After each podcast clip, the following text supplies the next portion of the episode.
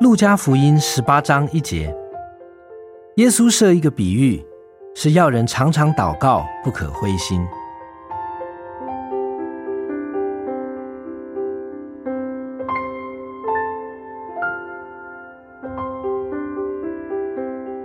耶稣所设的比喻，论到一个不义的官和一位受冤屈的寡妇。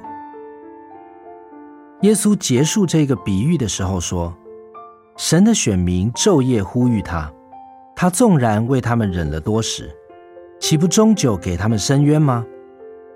我告诉你们，要快快的给他们伸冤了。”这里有一些奇妙的对比，信徒常常祷告。甚至祷告到要灰心了，但神并非延迟不帮助他们。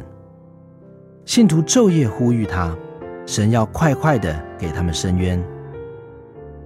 神就是如此的渴望帮助他的儿女，但有的时候他必须等待，在等待的时间，他可能比那祷告的信徒更痛苦。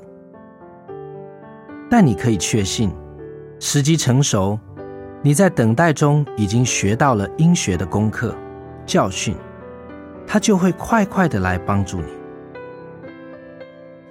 继续祷告，不要灰心，他的帮助必不会延迟。